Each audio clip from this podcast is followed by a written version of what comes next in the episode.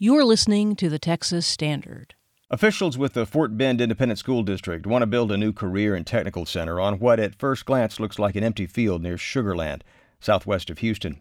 The school was scheduled to open this fall, but that's not going to happen. Indeed, when it'll ever happen is a big question.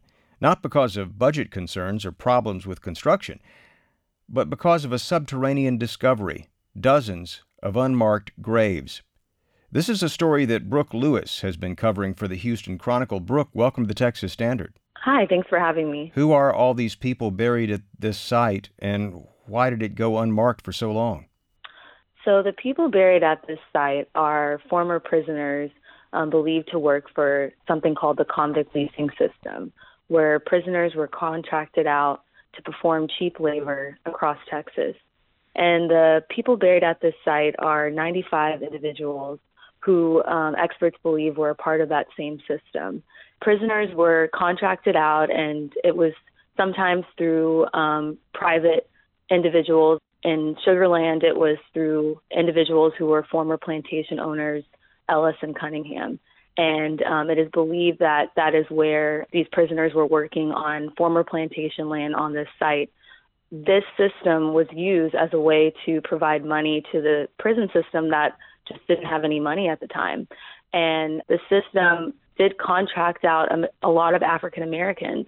And some people say that this system is another form of slavery because it was implemented right after slavery ended.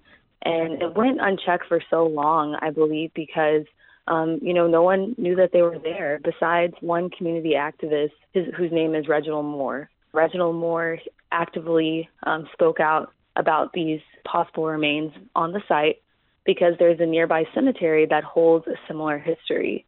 Um, that cemetery sits very close to where the technical center that the school district is building. And then earlier this year, um, remains were found when a construction crew um, was beginning construction on site.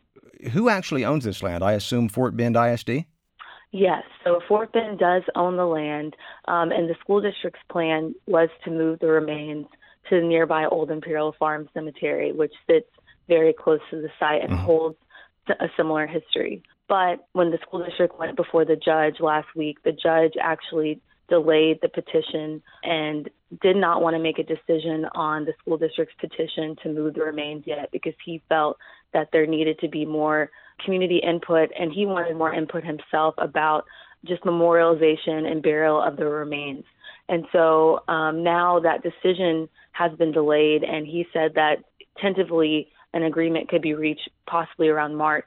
But um, you know that puts the school district's construction plans kind of up in the air. They they have said that that does, has not stopped construction, but again, you know the the technical center is supposed to open in fall 2019, which is coming up pretty quickly. So it's you know everything's kind of in limbo right now. I'm struck by this one individual, the one individual who suspected that there was uh, that there were burials on this site, and no one listened to him for many years. Why not? Yes, I think, you know, Reginald Moore really was the lone voice for a long time about these individuals that were possibly buried at the site. Um, I think some people just did not believe that this was was there. They they did not want to believe um, the history that he was talking about because it is a brutal and um, kind of history that we just don't even really learn about in schools. And he was just a lone person who kept going to school board meetings, who kept talking to city council members and city officials about what was there, and he did not give up. Ultimately, you know, he realized in April of this year that as they announced the discovery of remains, that he was right all along. Brooke Lewis is a reporter for the Houston Chronicle who continues to cover this story. We'll have a link to her latest at texasstandard.org. Brooke, thanks so much for speaking with us on the Standard. Thanks for having me.